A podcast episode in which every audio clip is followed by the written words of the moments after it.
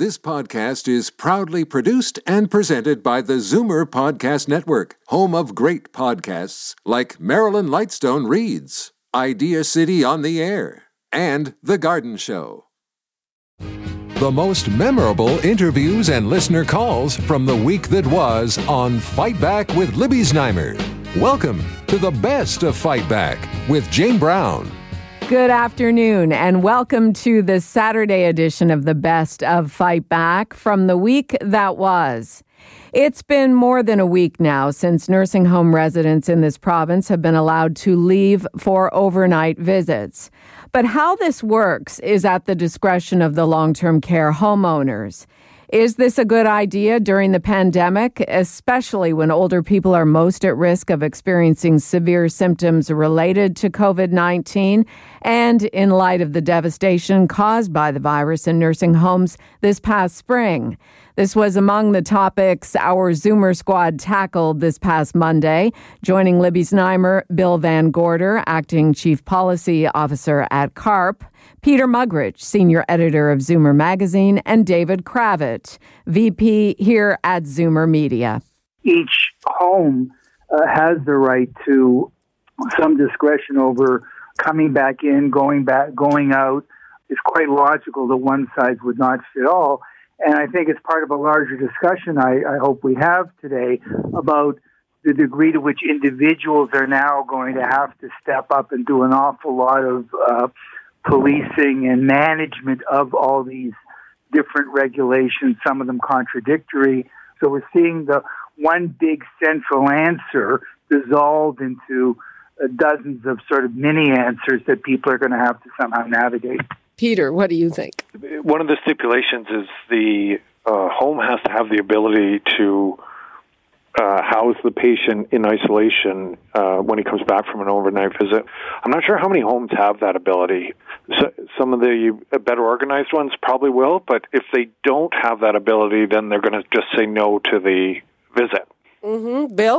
It really boils down to the inconsistency that confuses and worries a lot of our uh, CARP members. For instance, uh, you have to self isolate for 14 days if you've been out of, of your facility for overnight, uh, but you don't have to if you've been out all day. What's what's the difference? Why why is one uh, seemingly more risky than uh, than another? Uh, people are feeling that the restrictions are being eased uh, too too quickly and without real thought, and finally without real uh, consultation with the seniors and their their families. They're feeling totally left out of this whole discussion of what's being what's being done to uh, try to protect them or not.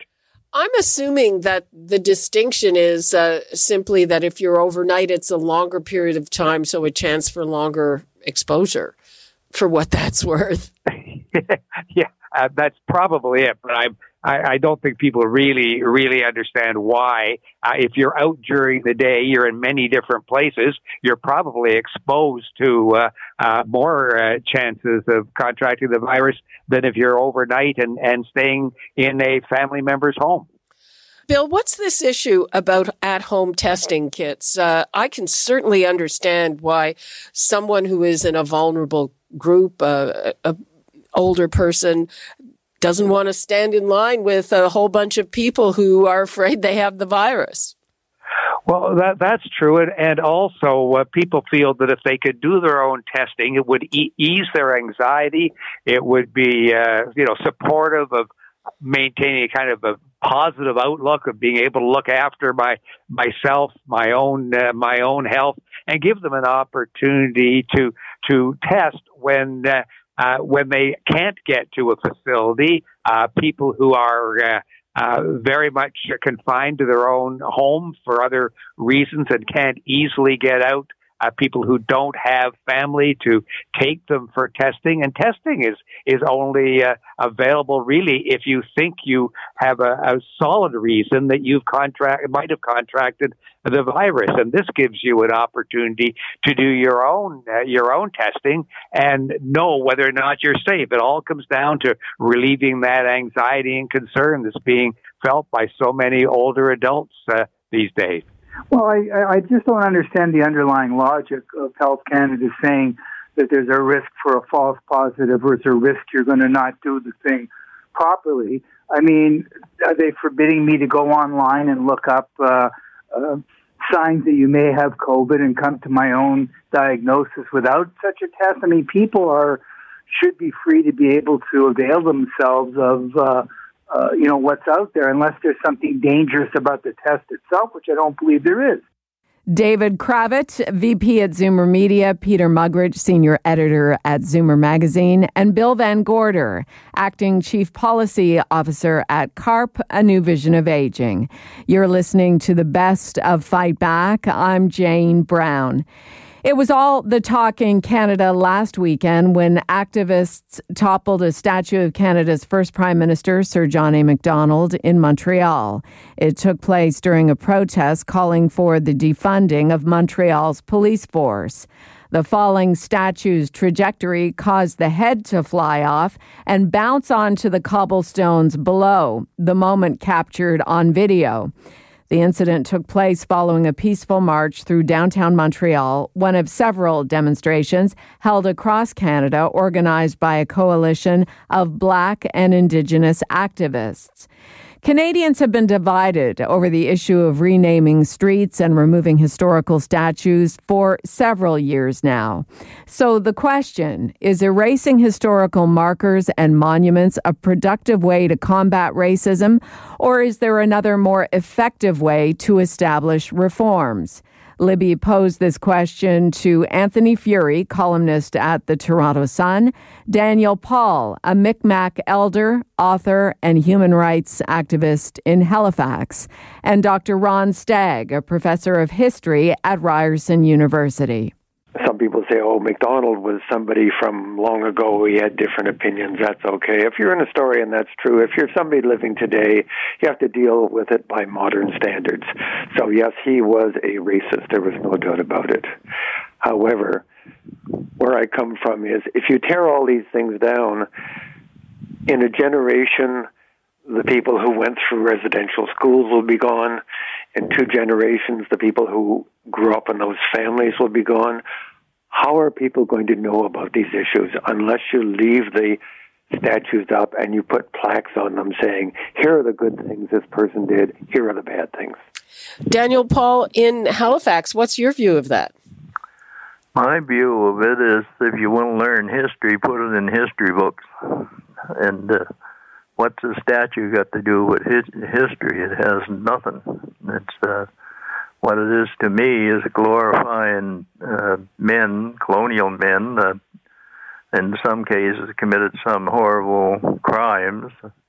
And in uh, uh, Macdonald's case, he was the founder of res- Indian residential schools, and hopefully uh, they're never forgotten, and they won't be forgotten if we begin to write history books that reflect how history transpired.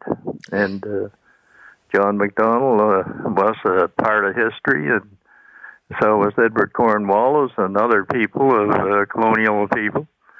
And they should be uh, remembered, perhaps for their good deeds, but also for some of the horrible things they did. Yeah, uh, but uh, you know, in the case of Sir John A. Macdonald, uh, the argument is, as you pointed out, so he was father of Confederation, the first prime minister. Does that uh, give him a pass for having a statue?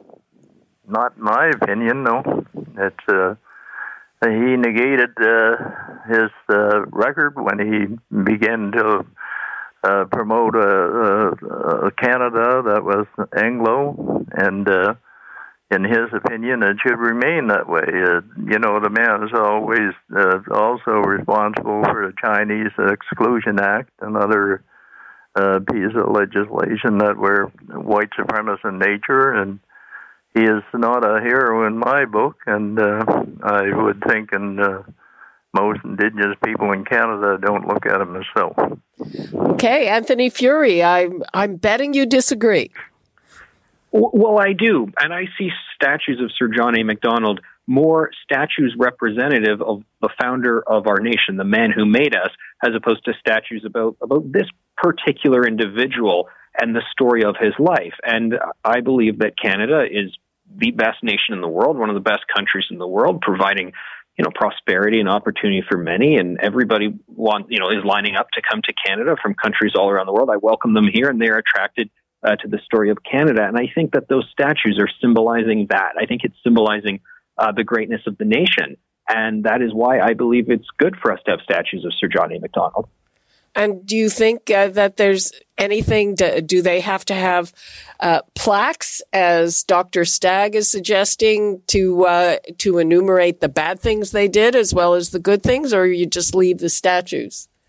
Uh, well, I would leave the statues, but I have no problem with uh, people being taught and learning about all the different elements that uh, the two other gentlemen refer to, and, and you know, reading biographies and stories of Sir John A. Macdonald, and, and, and history class in high school and universities teaching uh, warts and all. So I, I'm I'm totally fine with everybody knowing the whole story, including uh, the negative things, the shameful things in in our country's legacy. Anthony Furey, columnist at the Toronto Sun, Daniel Paul, a Micmac elder, author, and human rights activist in Halifax, and Dr. Ron Stagg, a professor of history at Ryerson University. You're listening to the best of Fight Back. I'm Jane Brown. Back to school during COVID 19 continues to cause worry and concern for teachers, parents, and grandparents.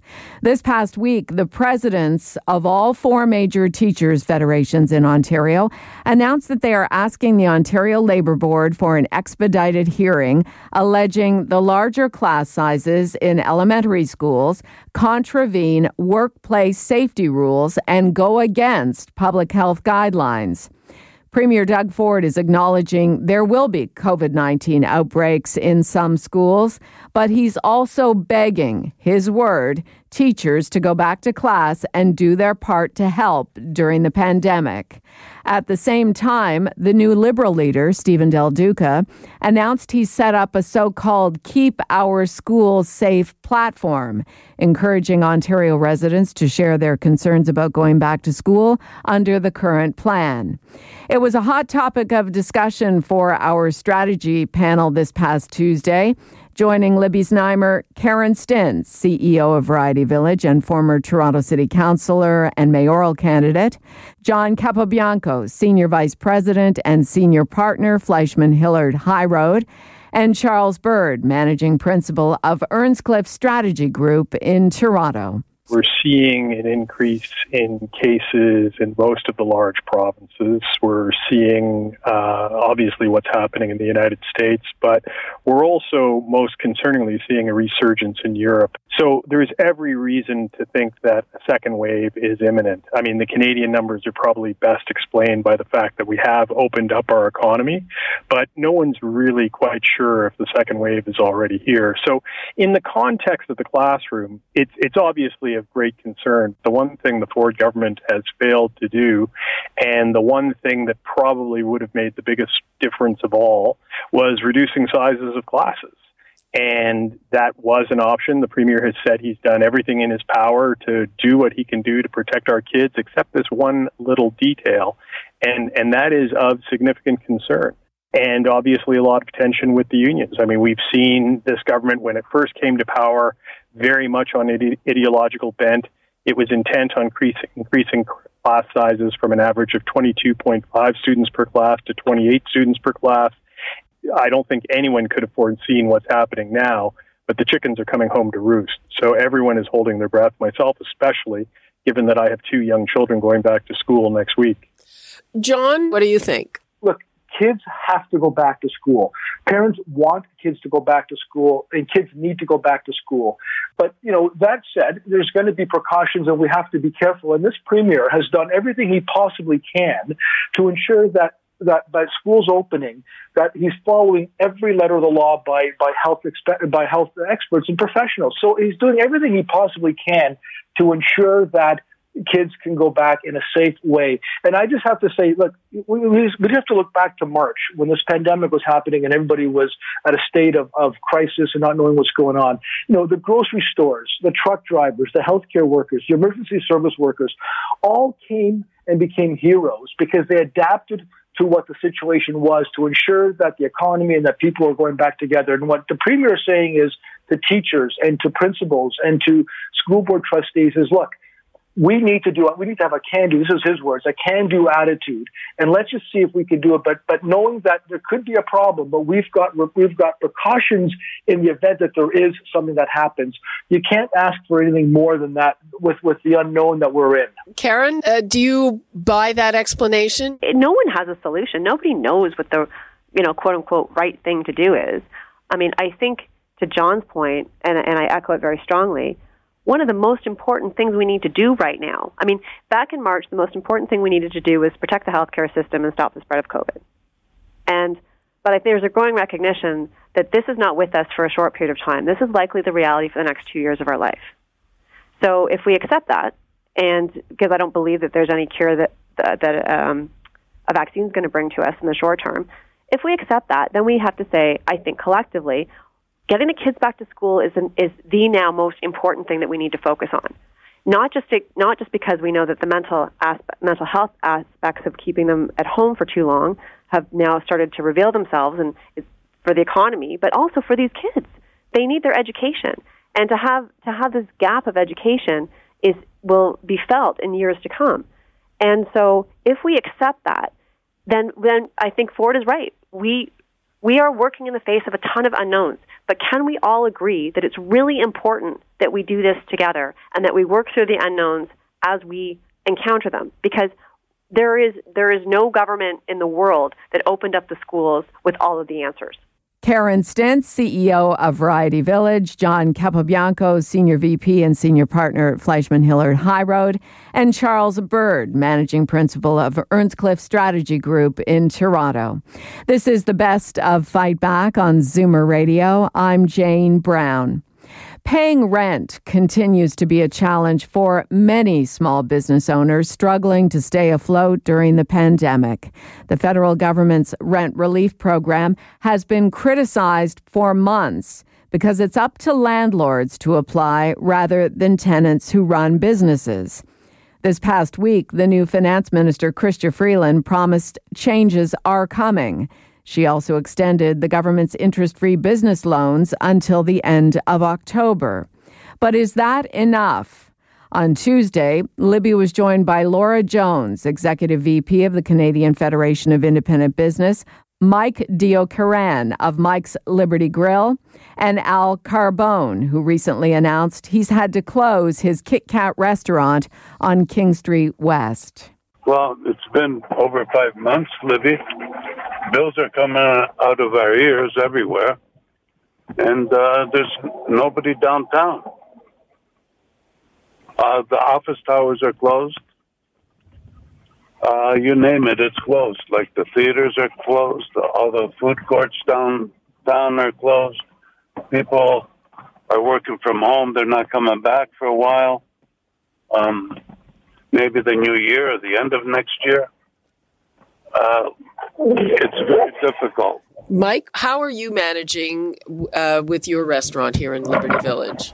Well, I share the same sentiment uh, of uh, the owner of Kit, Kit Kat. Um, we are highly uh, dependent upon the people to return back to work.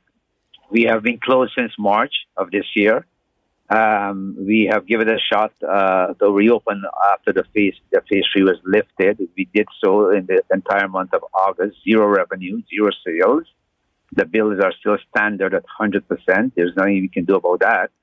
And we were hoping yesterday that uh, you know, given the little rent relief that the government gave to us, that they would have extended and put a cap on it till December until they worked out um, the different programs. You know, like they did with the wage subsidy and uh, we are keeping our finger crossed and hope that you know because uh, that's our only um, hope right now. I thought they would have done something tailored directly for the restaurant industry, which is one of the most hard hit uh, business. I'd like to bring in Laura Jones with the Canadian Federation of independent business. In terms of the rent subsidy, you know, it's been criticized. Your group has been criticizing it for months because it's up to the landlord to get it and not to the tenant. Uh, what kind of progress has there been? Yesterday, Chrystia Freeland said, you know, hang on, changes are coming, but is that soon enough? Well, we're for some business owners are you know this is six months. Today marks six months of being in you know extremely difficult business um, conditions due to COVID nineteen with no um, relief on one of their biggest expenses, which is which is rent. So. Um, you know, we're we're pleased that we have a new finance minister who seems to be taking a fresh look at this but there is definitely a sense of urgency. And I think, you know, yesterday, business owners felt, you know, maybe there was a little bit of hope in some of what she's saying, but you can't take hope to the bank. So um, we really need to change this program so that business owners can get the help if they need it, whether or not their landlord um, decides to apply. Al, was rent a factor in your decision? Was uh, maybe a big factor, even though they uh, have applied for the rent relief, which they got for July, August, and uh, April, May, June. I paid some. They paid some. And my rent is so high, I have to cut my losses. Laura, what would you like to leave us with? I, I just want to encourage all um, small, small, uh, you know, all customers who care about local um, businesses to, you know, get out there. I, I know it, it's tough and people are worried about their own pocketbook issues, but when you're making a choice between Amazon and local, choose local um, because they really, really need your support right now. And a lot of small business owners have told us that that connection with customers has been critical to get through not just a financially tough time, but it's been a really emotionally difficult time. Imagine being worried about your livelihood every day, all day, and taking that to bed with you every night. Uh, that's where a lot of business owners are at, and that connection with customers has just been critical for them. Laura Jones, Executive Vice President of the Canadian Federation of Independent Business, Mike Deokaran of Mike's Liberty Grill, and Al Carbone of the now closed Kit Kat Bar and Grill on King West. I'm Jane Brown, and this is Zoomer Radio's Best of Fight Back. Fight Back with Libby Znaimer brings you comprehensive coverage of the news stories that interest you and your reaction to them on the phones. We've gone through the audio. Here are some of the best calls of the past week.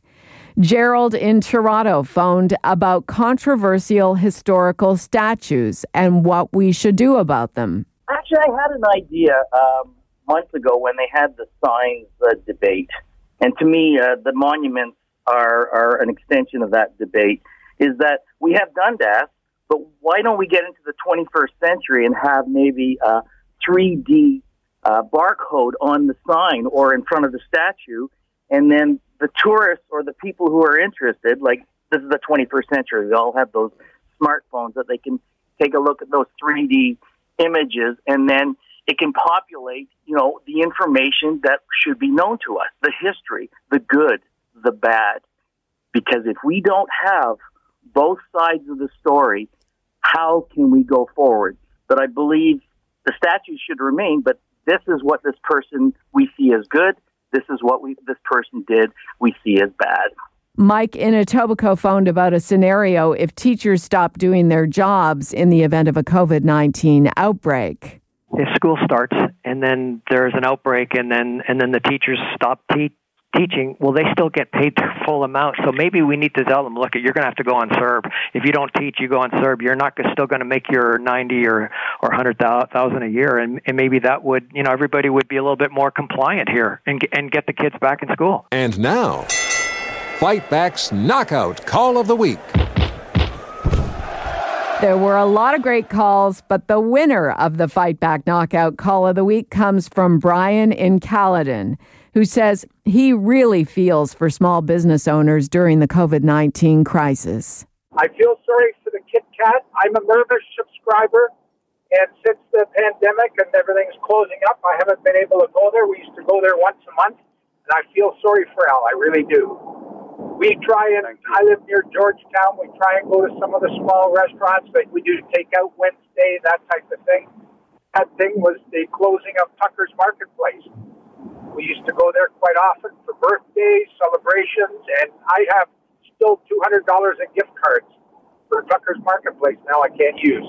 That does it for today's Best to Fight Back on Zoomer Radio. If you'd like to qualify for the Fight Back Knockout Call of the Week, phone us noon to one weekdays. Or if you have a comment, email us at fightback at zoomer.ca. Follow us on Twitter at FightbackLibby and have your say anytime on our Fight Back voicemail at 416 367 9636. 416 367 9636. I'm Jane Brown. Join me again at the same time tomorrow when we'll round up the rest of the best of Fight Back. The Best of Fight Back is produced by Jane Brown, Justin Eacock, and Zeev Hadi, with technical production by Kelly Robotham. Executive producer Moses Znaimer.